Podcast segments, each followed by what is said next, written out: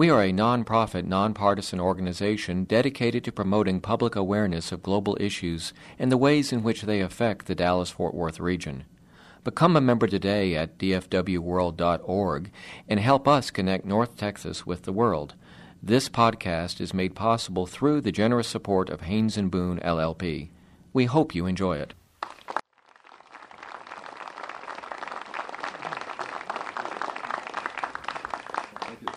You'll need it. By the way, that legendary part I did not put in the title. That was the publisher.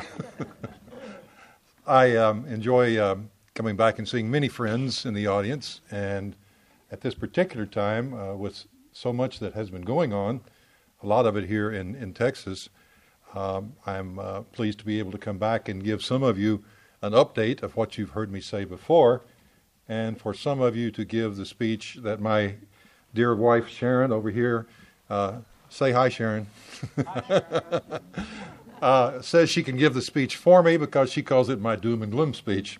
So, but uh, I hope not to uh, leave you uh, feeling uh, that we are faced with doom and gloom, but to give you a realistic picture of a phenomena that we as a society have been facing essentially before we were even created as a country, and yet have only come to recognize as a significant problem really since 9 11, even though there were many, many prior terrorist acts that should have, and for those of us, those of us in the business did, claim our attention.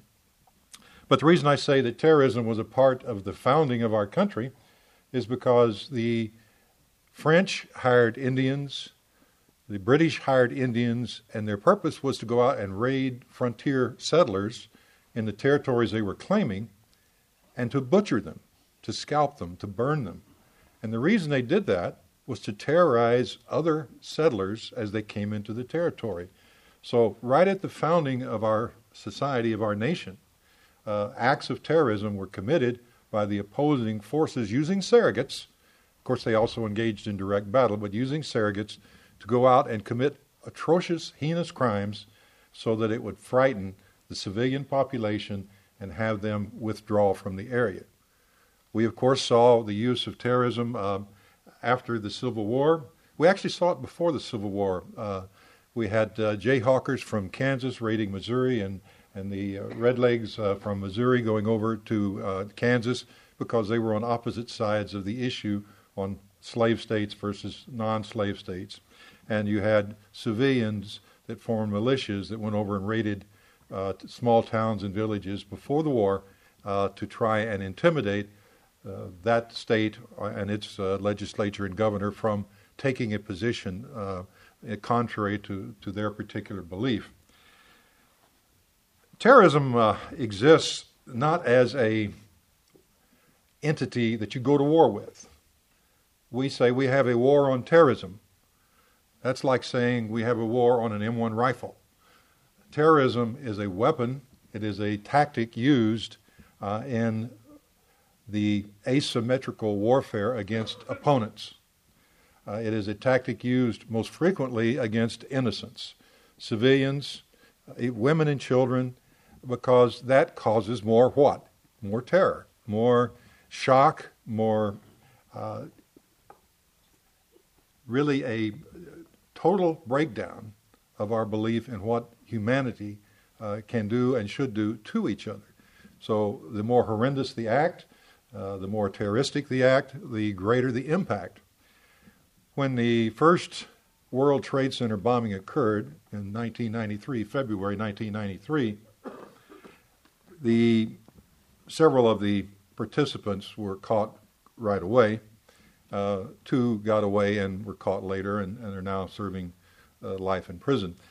But the leader of that group, after he was caught in Pakistan and brought back uh, by a rendition to the United States, as he was flying over uh, with uh, FBI agents uh, accompanying him, and he looked down, and one of the agents, who was a wisecracking Boston Irishman, Parks, you remember that uh, Bill Gavin never had an opportunity uh, go by that he didn't have something uh, smart to say.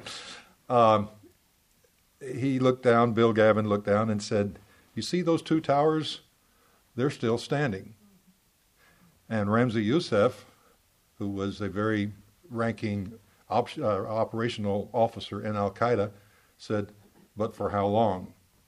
And of course, that is a warning, but it could have been any other building or any other facility. He was simply saying, we, are not through. You can be right 99 times. If we're right one time, then we win. And that's pretty much the situation. Societies that have gone through long years of terrorist activity, and I'll call to your attention Great Britain with the Irish issue and Israel uh, with the Palestinian issue. Those societies suffer many, many, many more acts of terrorism than we ever had, and yet they have learned to come to grips with the reality of terrorist acts without ripping and tearing their government and its agencies apart. We have not done that. Uh, and after 9 11, uh, several things occurred which I will talk about. But let me go back and tell you why we should have been prepared for 9 11 and why we should have known what they were going to do. And the simple answer is because they kept telling us what they were going to do. They kept demonstrating to us what they were going to do by doing actions elsewhere, and we simply did not believe it. I'd like to bring it home to you because um, after the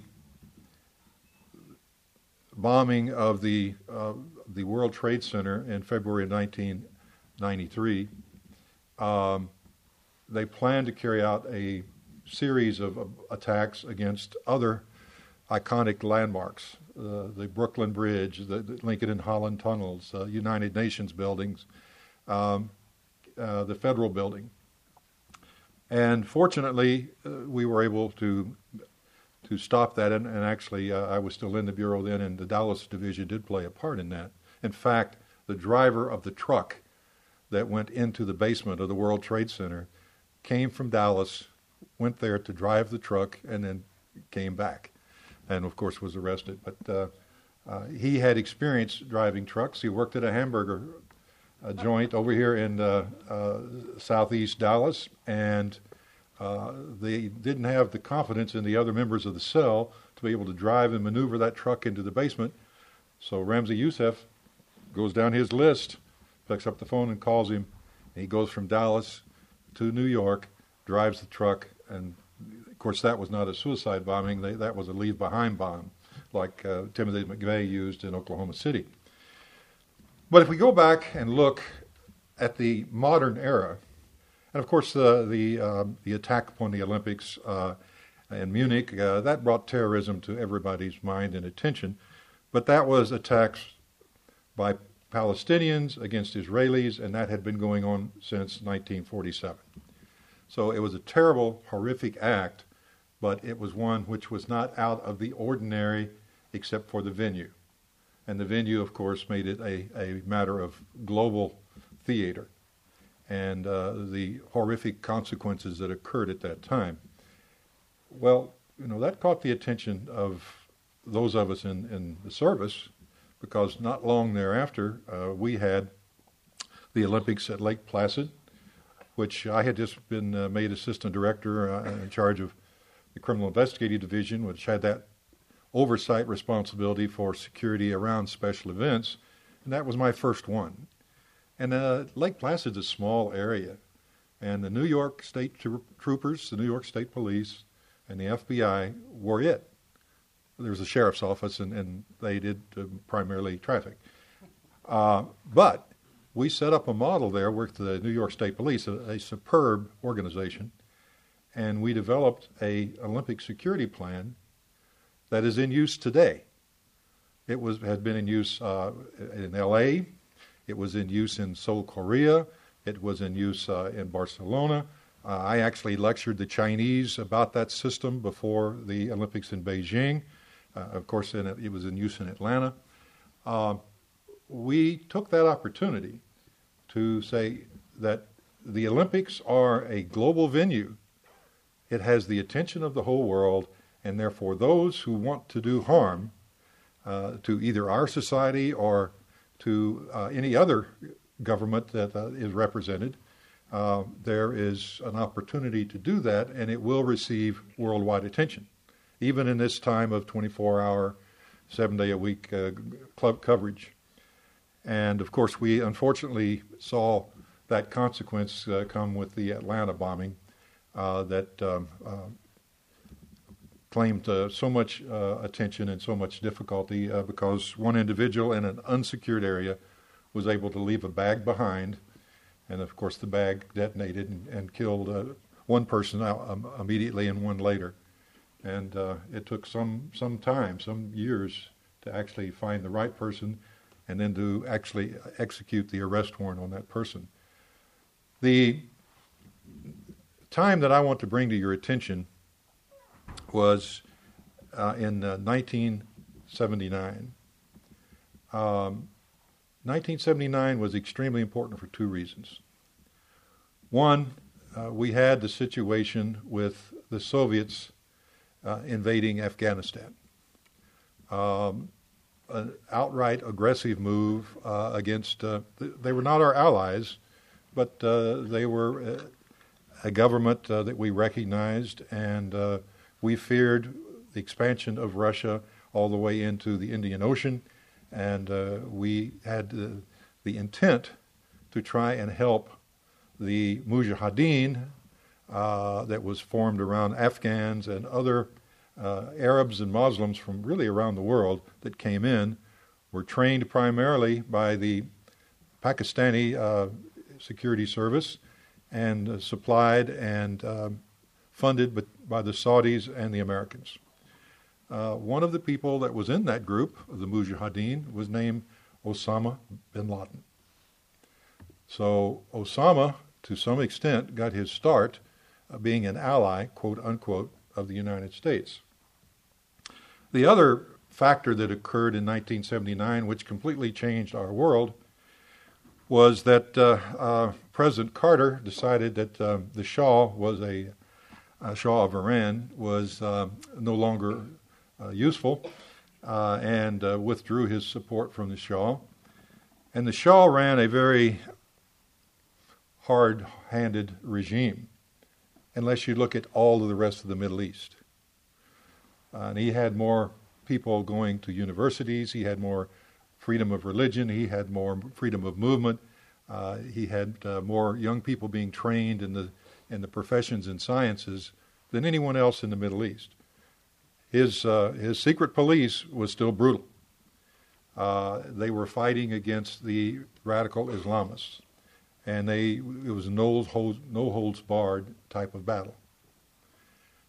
I actually had the opportunity to, once the Shah had fled, to uh, take him uh, from New York City when he left uh, Iran and came here. And he, as you know, he was very ill, and to take him uh, to San Antonio, where he was uh, uh, taken to Fort Sam and put into the hospital.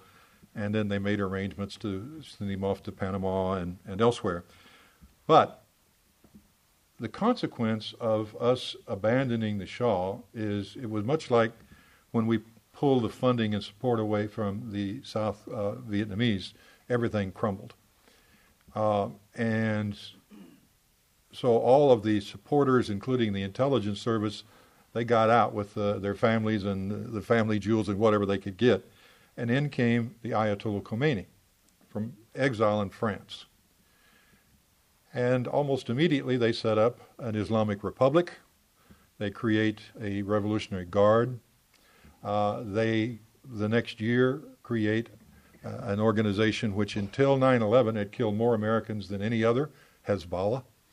Uh, and they set it up in the Bekaa Valley and in uh, and in uh, Lebanon, uh, the border, the northern border, the southern border of Lebanon, northern border of Iran. I'm sorry, uh, of Israel.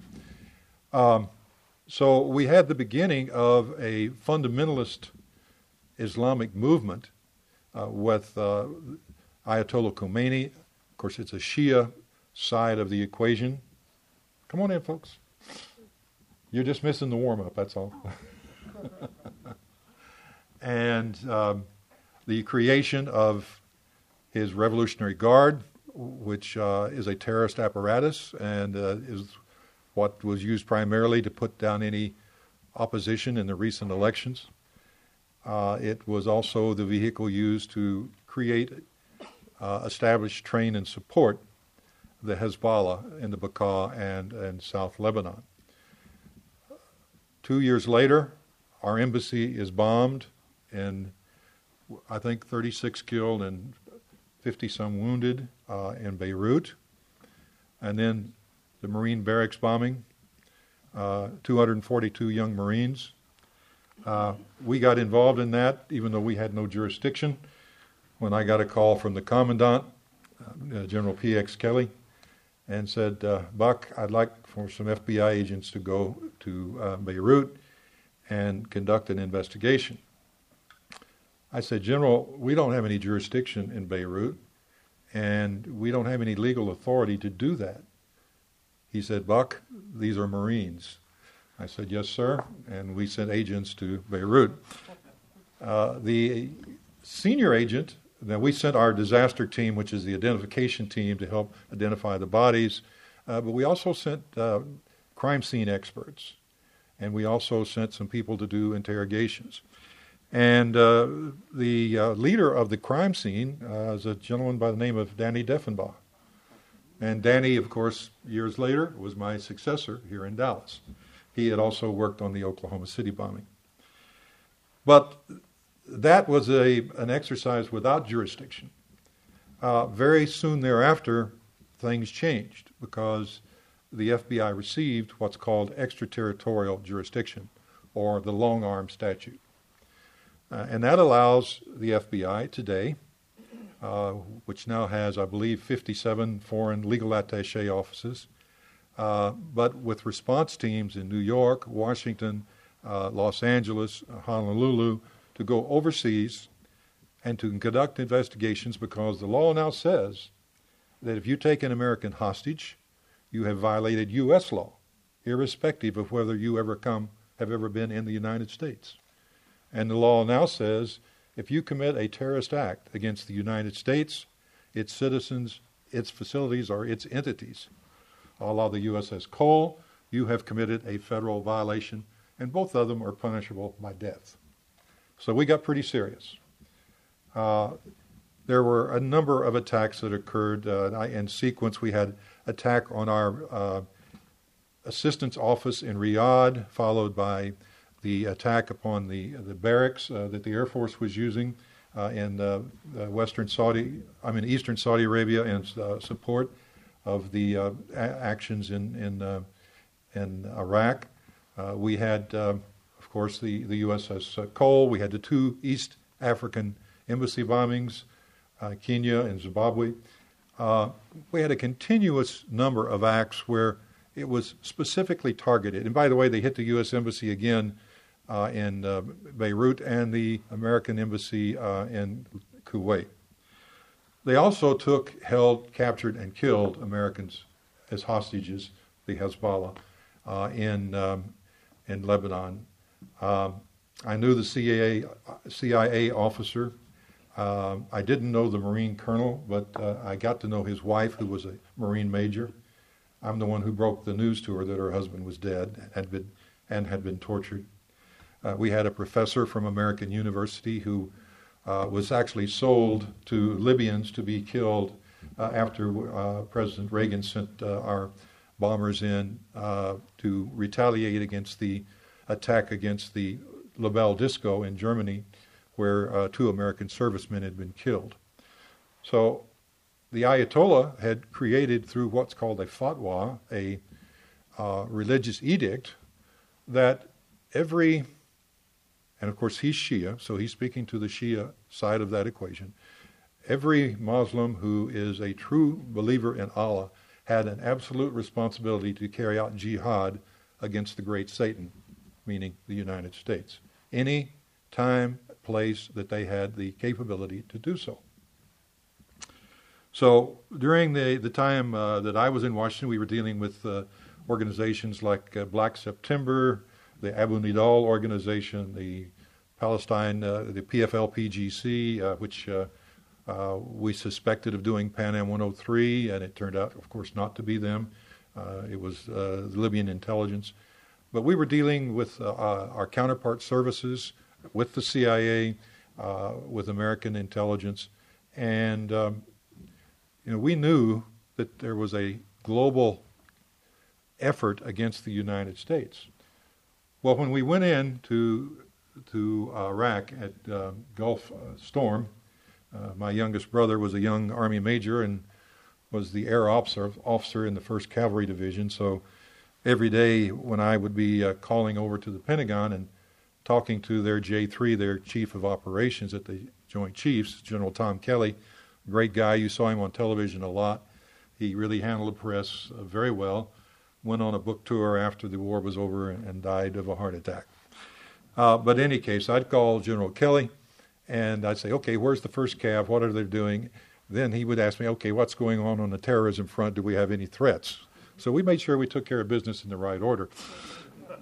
But uh, uh, Larry came back uh, uh from with uh, from the first from Desert Storm, and he does suffer some of the sim- symptoms and synd- of the syndrome, but he's doing well, and we're, we're, very proud about that.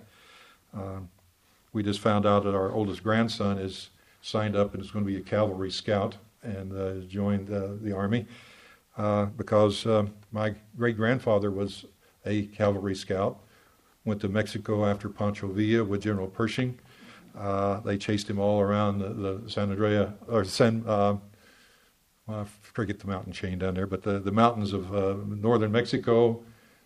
brought them back and dismounted them and sent them as infantry of all things, to, uh, to France, uh, where my uh, grandfather was gassed with mustard gas, survived, but uh, uh, had severe lung damage and, and, died at a young age from, from emphysema and cancer.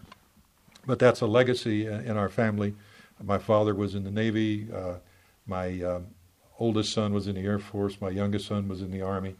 So we've covered all the branches. Um, but we never thought in doing that that our foe would be a non-entity, non-government entity. We always thought, well, we'll be fighting, the, you know, the Russians, the Germans, the Japanese, the Chinese, or somebody like that. But with the terrorist organizations, you don't have the luxury of knowing your enemy.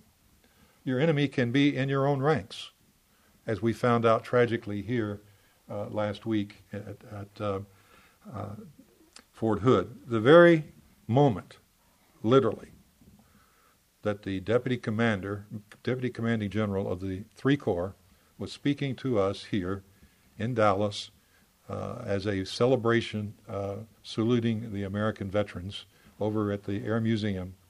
Uh, the shooting started at Fort Hood. Um, an act, uh, a craven act of cowardice. All these soldiers including pregnant women, old, uh, older men, uh, as well as young soldiers, uh, were unarmed. They were going through processing, and that's the reason the reaction to the action that uh, took them down was by two civilian police officers employed by Fort Hood as uh, security police on base. The soldiers were totally unarmed. Uh, he went in with uh, over 200 rounds of ammunition, uh, fired over 100, and would have kept killing until he himself was killed. He had gone through the traditional uh, ceremony for a shaheed, for a suicide uh, martyr. Uh, so he did not expect to come out alive. Uh, I don't know whether he's pleased with the results because he's been charged with 13 counts of first degree murder or murder um, the under the UCMJ, Uniform Code of Military Justice. Uh, it's uh, murder with prior intent, and uh, he will never see the light of day. And I hope that he's not executed, because the greatest punishment that can be him, given him, is to be locked up in a cell for the rest of his natural life, and not be in his own mind going to meet Allah and all of his virgins. I think they're out of them by now, but. Uh, the case here in, in uh, Dallas was very interesting because it shows uh, the new FBI. And I say that the FBI hasn't changed, its tools have changed, and they keep talking about changing the culture. And I've, I've told uh, Director Mueller and others the culture has always been the same do the job necessary to stop the crime and to be able to bring those who have committed crimes to justice. So, this talk about changing the culture is nonsense. Uh, the FBI was engaged in gathering intelligence in World War II uh, throughout the Western Hemisphere, ran operatives and uh, covert operations before there was a CIA. And it worked uh, primarily with uh, uh, the Army intelligence and also with a group that was set up under Bill Donovan, a lawyer, to carry out espionage and intelligence operations in Europe and Asia.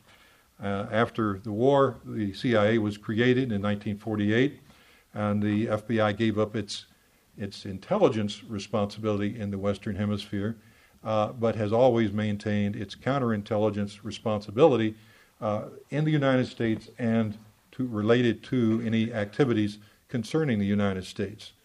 So, if there is an act of espionage committed in a U.S. embassy in Buenos Aires, uh, it is now and always would have been an FBI jurisdictional matter, not the CIA, not the State Department uh, Diplomatic Security Service, but the, the FBI. So when I say it was a new, a new uh, focus for the FBI, it's simply this. On 9 11, the FBI was the only entity in the world that couldn't collect public information. It couldn't take pamphlets off the streets. It couldn't take pamphlets handed out at meetings. It couldn't go on the internet and see what was being said on the websites because you had the juxtaposition of two things.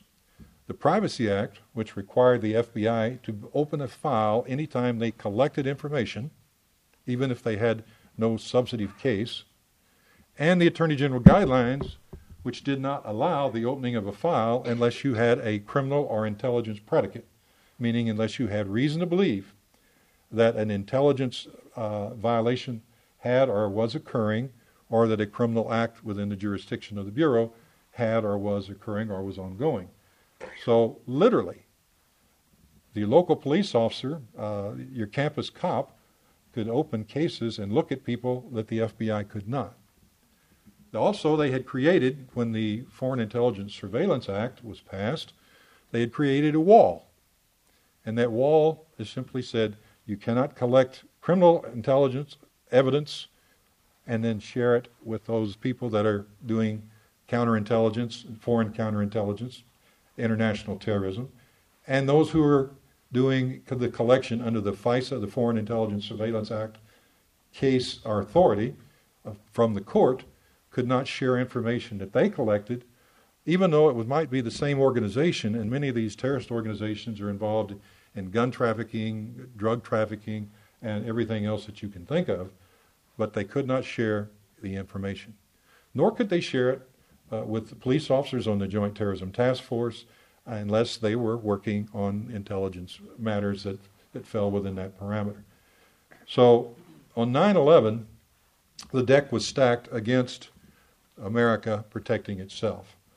The CIA had had two directors uh, that uh, had essentially disarmed it. One, uh, Stansfield Turner, who came in with President Carter, a very bright uh, and uh, intelligent admiral that I met many times, but he thought that all intelligence could and should be collected by electronic means, intercepts and uh, surveillance satellites and so forth, and that essentially operatives on the ground uh, were uh, useless and worthless and pretty much caused problems that uh, he didn't want to deal with. So they de emphasized the role of the DDO, the Deputy Director of Operations, the Operational Directorate, uh, and then we had a director of the CIA who came in and said, um, and this this was uh, actually uh, under President Clinton. Uh, we don't think that CIA operatives should be dealing with nasty people. Uh, if your sources of intelligence uh, are, are drug smugglers or are part of a, a terrorist group or uh, involved in any sort of, of activities of this nature, then, then, then, we really shouldn't be dealing with them. Well, I don't think that if we hadn't been able to deal with Sammy the Bull Gravano, uh, that we would ever con- convicted the Teflon Don. I can tell you that. Uh, I didn't invite my informants home for dinner, and uh, uh I never uh, felt that we needed to. And, and obviously, that was an egregious usurpation of the CIA's capability. And so, what they had was a bunch of well trained officers sitting in the embassy and going to uh, cocktail parties and you know, talking to the counterparts of their services, but not out on the streets, not out hearing and seeing and knowing what was going on, and particularly not in the Middle East, where we had not paid much attention. The Middle East was the British and French, but not us. We didn't really get involved until the, the creation of Israel, and we considered that a part of the world that we really didn't have that much interest in. Now, some will say, well, you know, when Exxon went over and they found all the oil and you had all that created, then uh, the uh, interest developed. Well, that's true because you had a lot of American uh, personnel and, and uh, obviously technology, and, and uh, obviously we were interested in being able to acquire the oil and so forth. But I sat on the National Foreign Intelligence Board for five years. I never heard oil mentioned as a strategic interest in our counterintelligence or our strategic intelligence issues. It was not a reason that we went to war with Saddam Hussein. And uh, that was a mistake, but it wasn't the reason. Um, bin Laden took uh, a lot of money from his family. He created Al Qaeda for one reason because after Desert Storm, the United States did not remove its troops. It kept a residual force in Saudi Arabia at the request of the Saudis to protect it against Saddam, since Saddam had not been taken out. He had not been destroyed. Uh, he had kept, uh, he had fled, of course, uh, uh with the Revolutionary, I'm sorry, with the uh, Republican Guard and uh, survived a Desert Storm. So we had a presence in Saudi Arabia, we had a presence in Kuwait, we had a presence in uh, the United Arab Emirates, and several other places in the Gulf. Um, bin Laden felt that this was a violation of the the Ummah, the homeland of the Saudi of the uh, of Muslims, and that it was up to Al Qaeda to try and go forward and to push us out uh, through acts of terrorism because they couldn't meet us militarily. So all those instances that I named to you up to 9/11 they actually issued fatwas and made announcements on the internet. This is what we've done. This is what we have done it for. This is what we're going to do. And bin Laden, on two occasions, issued a, a fatwa, much like uh, the Ayatollah, saying, You're blessed by God if you go forward and kill Americans at any time, in any place, any opportunity that you have. So when uh, the first World Trade Center bombing occurred, it should not have been a surprise. But when 9 11 occurred, it wasn't a surprise. It's simply we were unprepared to do the things that needed to have been done, primarily from a political standpoint and the legislation, but also the American public. During the trial of these people that had uh, carried out the t- attacks against the Twin Towers initially, and the threat against the, the tunnels and the, uh, and the buildings, um, the American public was fixated on a tragic uh, soap opera called the O.J. Simpson case. Um, look for articles in the New York Times about the terrorist trials that were ongoing and compare it with the number of headline inches that the that the O.J. Simpson case was receiving. So we as a society fail to recognize a vital threat to ourselves in favor of sensationalism and uh, what I call yellow journalism. Well, when we went back in uh, after 9 11 and went into uh, Afghanistan and had an opportunity to take out the Al Qaeda, uh, to uh, essentially destroy the Taliban, uh, we did a great job until it was time to finish the job. And at Tora Bora, we pulled back and sent the majority of our forces into Iraq. And I'll tell you right now, Saddam Hussein was one of the nastiest people in the world. deserved to die probably more than anyone else I can think of, but we had no reason to go back in to, to go into Iraq when we should have been going full-fledged against the Taliban, who was protecting Al Qaeda, who had threatened us, who had attacked us, and who posed the greatest threat to us. The second tier was Iran itself, and the third tier was North Korea, which was uh, by this time right on the verge of obtaining nuclear weapons, and we had Saddam contained. Now, I never said anything about that after we went. Uh, before we went, I said it's not a good idea. Uh, it's it's not uh, a threat to us. But the reason I'm bringing it up now is because it still is part of the debate going on. Well, how fast can we draw down in Iraq to build up uh, in Afghanistan? And if we build up in Afghanistan, are we really going to stop and prevent terrorism? And the answer is, uh, well, we need to take out the Taliban. We need not we need to not allow Al Qaeda to come back in and set up their base of operations. But if we don't, and if we do, they will move elsewhere. They can move to Bangladesh. They can move uh, to the Sudan. Uh, they can certainly move uh, to many places uh, throughout the world, uh, even the southern Philippines, where they can run the kind of headquarters operation that they're now running out of the, the caves and the tribal areas of, uh, of, of Pakistan.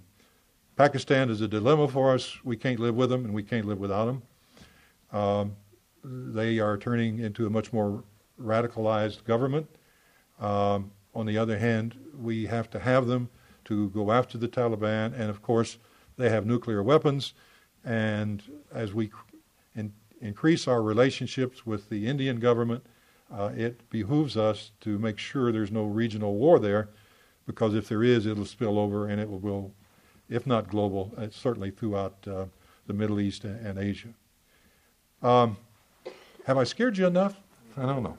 Uh, the, on the Smadi case, uh, emails led to uh, warrants to intercept blog messages, which led to the introduction of an undercover agent um, who had the background and language uh, to gain his confidence.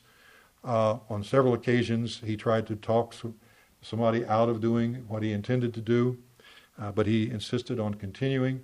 Uh, he suggested other targets which would have had less uh, casualties, but he wanted the most significant target that he could get in uh, Dallas Fort Worth.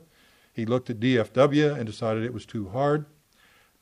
He um, looked at uh, one other, oh, let's see, um, hmm, it popped out of my head, but um, settled on uh, Fountain Place because it's symbolic of Dallas. When you see the Dallas TV show, what are you looking at? You know, you're looking at Fountain Place. Uh, whenever there is a photograph of Dallas during the football games and so forth, you see you know, Fountain Place. So, somewhat like the, the Twin Towers were symbolic of New York, and he also thought there was a lot of trade and commerce uh, out, out of Fountain Place. There's much less there than, than he thought. Uh, although EPA was uh, just as glad that uh, you know he wasn't successful. Um, but his intention was, and he told the agents, and this is all on tape, by the way, uh, and it'll be heard by jury, um, that he wanted to kill the most people that he could kill to make the greatest statement in jihad uh, in his service to Allah. Now, let me point out that being a Muslim doesn't mean you're a terrorist. Uh, being an Arab doesn't mean you're a terrorist. Uh, the vast majority of Arabs, the vast majority of Muslims are uh, absolutely, totally opposed to terrorist activity. Uh, uh, a very uh, well known and very experienced journalist who's now a senior fellow at the CSI Center for Strategic International Studies, Arnaud de Borchgrave, wrote a column this week saying essentially one tenth of the Muslim world, which is about 1.3 billion, supports uh, the radical view of Islam, primarily the Ayatollah view if they're Shia, and uh, the Wahhabi view if uh, they are, are, Sunni. And of that uh, total, uh, which would be uh, about 130 million, and of that, approximately 1% or 1.3 million actually support violent jihad. Doesn't mean they would commit violent jihad, but they support it. Out of that, probably not more than five or six thousand around the globe that would actually engage in violent jihad, but they could certainly get support from that 1.3 million, and uh, we've seen that uh, happen uh, in the cases that have been recently in the news. So, the phenomena of terrorism, the asymmetrical warfare, because they can't face us head on, uh, will continue. Uh, we will be successful.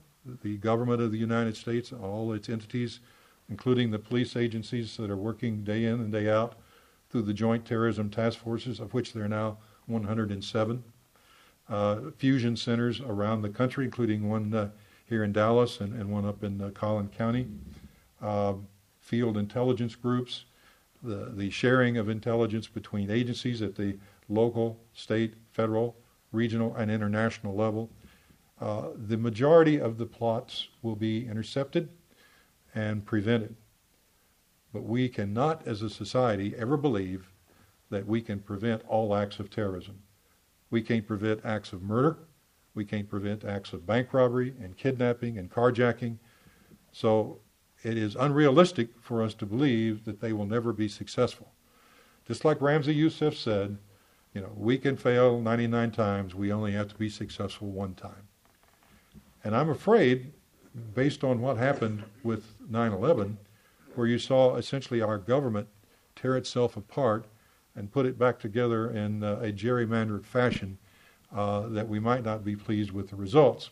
And we also saw some actions taken that I think were extra legal and unnecessary and harmed us as a society, uh, as a government of law. And we did not need to do that. What we needed to do is to allow the FBI, the CIA, uh, the DIA, and the other agencies, plus the task forces, to do their job under the Constitution, obeying the law, but rigorously enforcing the law. That's what we needed, that's what we need now, and that's what we have to have. And with that, I thank you and we'll answer questions.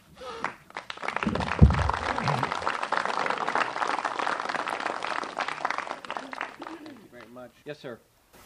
I think I heard uh, late today that the FBI had made the announcement that the shooter in uh, Fort Hood was not a terrorist. No, um, they, there is a technical definition, definition of terrorism. Uh, under the law, it's actually in the law. And what they're saying is obviously he was a mass murderer. He was more than likely motivated by his, uh, his religious beliefs, but it did not fit the definition by law of what a terrorist is. So it will make no difference. He's charged with 13 counts of murder and 29 uh, counts of attempted murder. But from the technical standpoint, uh, it was not a an act by a group or organization against com- civilians and non-combatants. The uh, remarks made by uh, General Casey regarding uh, diversity, which we all recognize as an important goal, would you would you comment on those in terms of uh, the, the, the necessity for diversity, of course, but at the same time how the focus of those remarks was perhaps uh, not in keeping with the priorities that we would hope the general would have. I was extremely disappointed uh, in his even uh, bringing that up at the time of his uh, first uh, uh, remarks to the soldiers at Fort Hood. Obviously, all agencies, as you said, Park, seek diversity. This was not a diversity issue. This was an issue of a, a radical who should have been detected and uh, booted out of the Army, uh, who uh, was allowed to stay in. And diversity is no excuse for allowing a person who poses a risk to our troops um, to remain in the military. And I hope at some point he will further explain himself because I thought it was a totally inappropriate and uh, uh, harmful remark. Look, let me ask you what I think may be a difficult question. Right now, how many Muslims are in the U.S. Army? Uh, about 4,000. And how would you approach that now? Would you try to go through their files? Would you go to their commanders? Would you do any type of special investigation? Well, you can't uh, select out an entire element I mean, any, any more than you could uh, the Jews or, or uh, Roman Catholics. Uh, but I think there will be a focus on if there are issues that arise, or if you're moving people into sensitive situations, you look to see if there are any indications of abnormal or aberrant behavior. Or, I mean, he was lecturing to people about the uh, the necessity to carry out jihad and you know and, and uh, cutting people's heads off. And, and uh, there were examples, at least that have been cited in the media. Uh, I don't care if uh, you know what religion he was. Um, those kind of examples uh, should have brought scrutiny to him and have removed him from a situation where he had access to uh, to soldiers, particularly soldiers that were being deployed into Afghanistan and Iraq. So I think it'll cause there to be scrutiny of the process. Uh, I don't believe that um, you know the 4,000 Muslims are going to uh, be given the, the, fifth degree. They're not going to be called in and polygraphed and so forth. But uh, you know, human nature being what it is, I think commanders are going to look at who's in their inventory and and keep a keener ear open to those who have uh, have problems. Now we've had other problems. Uh, when I was sent out, you mentioned to take charge of the uh, law enforcement, federal law enforcement, and and the military uh, during the L.A. riots. I found out that the National Guard had over 200 gang members that were National Guardsmen that were there in L.A. Um, my first move was I called the two star in and said, "Get them out of L.A." one gang member sees another gang member in a uniform with an M16, and you've got a firefight. So I made sure that uh, the gang members they knew or suspected were excluded from the, the theater. Uh, I think that some of that will be happening in this process as well. We have a question right there in the middle. Yes, sir. Back in uh, 2001, after 9/11, there was an issue of CIA, FBI communicating with, with each other, and I think it's you know, that was, they didn't, was the problem. And, um, or weren't allowed to. And uh, we tried to fix that, or I guess we've taken steps to try to fix that. But it looks, or it sounds a little bit to me by what I'm hearing about investigations and red flags and things that maybe FBI and Army CID were not uh, communicating very well uh, on this issue. Do you think we've made improvement on that, or am I, I mistaken on my assessment? Well, the so-called lack of communication between the CIA and FBI uh, before 9/11 uh, was only on legal issues. They had senior officers in our headquarters. I uh, put senior officers before I left in CIA headquarters. Uh, I talked with Director Casey and uh, recommended that he establish the counterterrorism center, which he did, uh, and he called me and asked me in to, to give advice on that. Uh, you know, he liked to talk to Judge Webster, but he knew Judge Webster wasn't an agent. Uh, so when he wanted to know something operational, he'd call me. And uh, if I could understand what he was mumbling, I tried to answer him. Uh, and one of the things that uh, I did, I said, You've got analysts in a different directorate, you've got operatives in a different directorate. On terrorism, you need to bring them together. They need to be able to communicate, they need to be able to focus on targets, establish um, priorities, and so forth. And he did. Uh, I met weekly uh, with senior CIA officials, uh, including the director and the DDO. Uh, we exchanged all the information we were legally entitled to exchange. We did a joint operation uh, uh, in 1987 to carry out the first rendition. Um, the CIA senior executive, a real character by the name of Dewey Clarridge, was on shore in Cyprus we had a DEA informant because the CIA had no informants in in uh, in country, and we had none. Uh, you know, we, we weren't involved in, in that business, so we had none there. Um, and so um, the DEA essentially loaned us, and we had assigned to uh, the CIA the DEA informant, and then they reported, you know, to us. We had the operations, the uh, the sailboat. Uh, we uh, actually got the uh, subject brought out into the open sea beyond the 12 mile limit, arrested him, and he when he when I came on board, because I was on the command ship, and I went on board, And he looked at me and said, Israeli? I said, no, FBI. And he said, and there's pictures of me having a coffee and donuts with him the, the next morning. and the reason is we had him locked into the hijacking. What we were searching for was intelligence on our hostages. And the, the courts in Washington gave me hell because we interrogated him, quote unquote, for three days, drinking coffee and having donuts. Buck, we have a question right here. I have a question about really two notions, and, and not from a, not how the FBI would see it, but how you see it as being member of the FBI. The concept of national sovereignty, and in other words, a, a government maintaining control within its own borders, and then the FBI's adoption of the policy of extra, what they call extraterritorial um, justice, justice, jurisdiction. Jurisdiction, right. Right. So if I go to another country Mhm. and something happens to me, I'm protected by American law. How do you reconcile the notion of if our citizens go anywhere, we can do anything? I mean, don't get me wrong, I like the idea of it, but uh, and also allow for people thinking that well, the concept of national sovereignty, right? You Yeah. clearly are not sovereign if another power can come in and do something like that. Well, um, the fact is that you have jurisdiction doesn't give you sovereign rights. So when you go into a country, uh, you, you go in with the authority and permission of the host, go- host government. One exception to that is where you have a place like Somalia where there is no functioning government.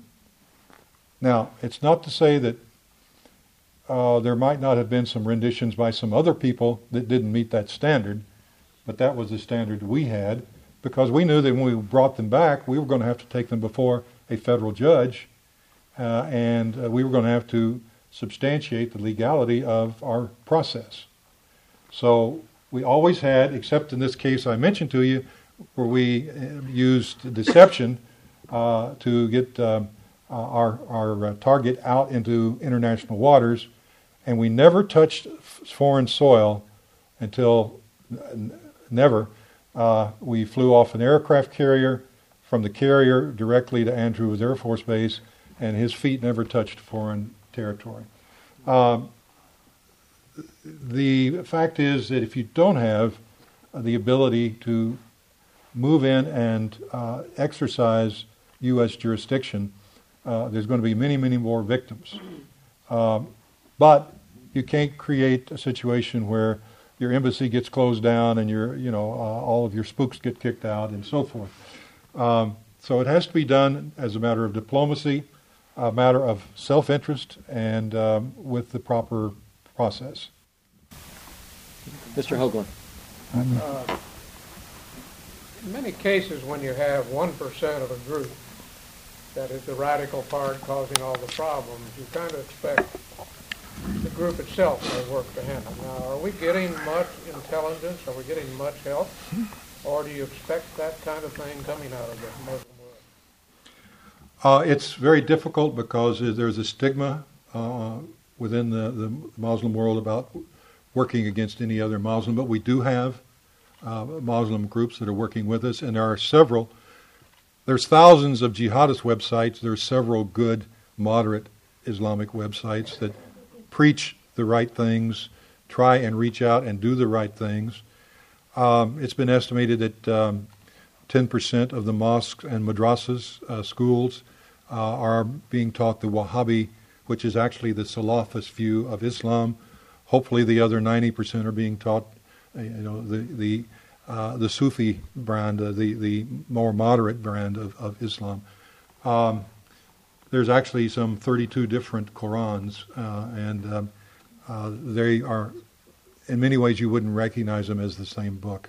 But the same is true uh, if you look at the Old Testament and some of the things in the Old Testament. Um, you know, today we we would be abhorred by, but uh, that was what the language in, in in those days was understood. So uh, I'm not excusing the fact that uh, the Quran is used as a justification, but uh, you can go to any religion, literally, in the world and find justification for violence, and it has been used by Catholics and Protestants and, and Jews and uh, every other uh, religion that I'm aware of. So uh, it's simply that within Islam, uh, it's more prolific and at this point more dangerous. We have time for three more questions. Sir? You're not getting much intelligence. Um, I'm not really in a good position to answer that. Um, I do know that there is some intelligence, and you'll actually see some books coming out where people have provided information and are writing about it. Um, so there is some cooperation, and there's also a lot of moderates that see themselves as being uh, the first victims. Uh, I've been told by uh, some Muslim friends that they can't, they don't feel free to go to their mosque anymore. That they have, feel that uh, they have been excluded by the, the radicalism that has taken over. Got time for two more questions. One, two, and three. Well, first of all, uh, thank you very much for at least making a statement that, that the, uh, the radical element is a very minuscule part of, of, of, of the Muslim population. Uh, because when we, and, and I I think 99.999% of the Muslims, when we heard about Fort Hood, we were all praying that, that please that don't be a Muslim. Absolutely. And, and so, no, because, because what happens is that one person sets back the whole Muslim population decades, you know, if not years. Mm-hmm. Because, you know, I, this was one Muslim, and, and many Muslims have served the armed forces over many years. And you've mm-hmm. had one person, and, and, and this was a case where you have a drunken driver being followed by a policeman, sees the man is drunk and won't pull him over. And if he gets into a crash, we all worry about why he got into a crash. This was a case where he was holding his hand out, raising his hand, saying, look, I've got an issue, and nobody stopped him. So, you know, I mean, yeah, I, I can't defend him, but I mean, there were people who knew this was an issue, and we didn't stop it. So I guess the, the authorities are as much to blame as, as the person who did the act, because if we saw a person who did, who's, who's got an issue, uh, and we didn't stop it. Your second, your, your statement about the Quran being 32 types, uh, you may be talking about interpretation of the Quran, but the Right. Quran is just one book, you know. Yeah, I'm talking about the different interpretations. Yes. sir. Yeah, because the Quran is one, and and and the Quran, you know, I I I, I still if, if I want I've told people, you know, show me where I can go in the Quran. If I want to be a radical, what can I read in the Quran that will make me radical? And I haven't found that, you know. I can send you some material that I think you would find. No, Uh, because, no, because, because, because, you know, the, the verses that talk about war, there are actually 62 verses in the Quran, at least 62 verses that refer to, to, to fighting, but it's always in the context of defense, never in the context of offensive. As a matter of fact, it says that if, a, if an enemy chooses to, to seek peace, then you have no right to continue fighting. So you know, so it's it's it's the way, that's the way I have read the Quran. You know, I mean, and, and it's not very. I mean, it's it's it's very easy to follow in that sense. Um, so so you really, it, it- the sad part is like your question. You know, where, where should all four thousand of the other Muslims should be investigated? You know, it's mm-hmm. it's yeah. I mean, your question is not you know inappropriate, but the the four thousand Muslims all of a sudden are suspects. Hmm. You know, all of a sudden their their their, their comrades in arms cannot trust them anymore. You know, so- I used to get the same sort of complaints from people uh, that were of Italian and Sicilian descent uh, living in South Philly. Uh, and there was uh, maybe a million of them and probably 200 people in the mob in South Philly. Uh, did, did, yeah, did we uh, you know, look at all, two, all a million Italians and Sicilians uh, as mobsters? Uh, absolutely not. So uh, you have to you have to keep into perspective that um, uh, there are elements within uh, the Muslim society. There have been elements in, uh, for instance, uh, very recently with the uh, abortion uh, doctor killed in, in Kansas. You know, this man was acting on his religious beliefs that, killed him. The um, neo-Nazi that walked into the Holocaust Museum, he was acting what he thought was God's direction. Uh, there are examples, as I said, across the entire uh, religious spectrum. But today, unfortunately, um, there is more activity uh, within the that small percentage of Islam that we talked about. You know, and also, I guess one more, just One more, and then we'll have to just a on. reminder Yep. that I, I, I'm sure you saw it on, I read it on CNN uh, website, but the jihadi code that the, the, the, the people in Libya have come out with. Have you read about that? It's supposed to be on CNN on, on November the 15th. The code? it's called the Jihadi Code, where where they talk about how it is inappropriate to attack women and children in, in, in, in terms. You mean like uh, Saddam? I mean like uh, that uh, they did with Pan Am 103? No, I no. I mean, I, I, I, I, Let's, I, let's, thank you let's for your go on. comments. Yeah. Do appreciate it. Right, thank you. Where was the other one? Next one? Yes, yes, sir. Thanks. First, Buck, uh, thank you very much for your comments tonight. Thank you, secondly, for your service. Um, For the gentleman down below, I appreciate his comments. I have, I still continue to struggle with your comments, like in the Muslim world, uh, there's 1%, 10%, or whatever.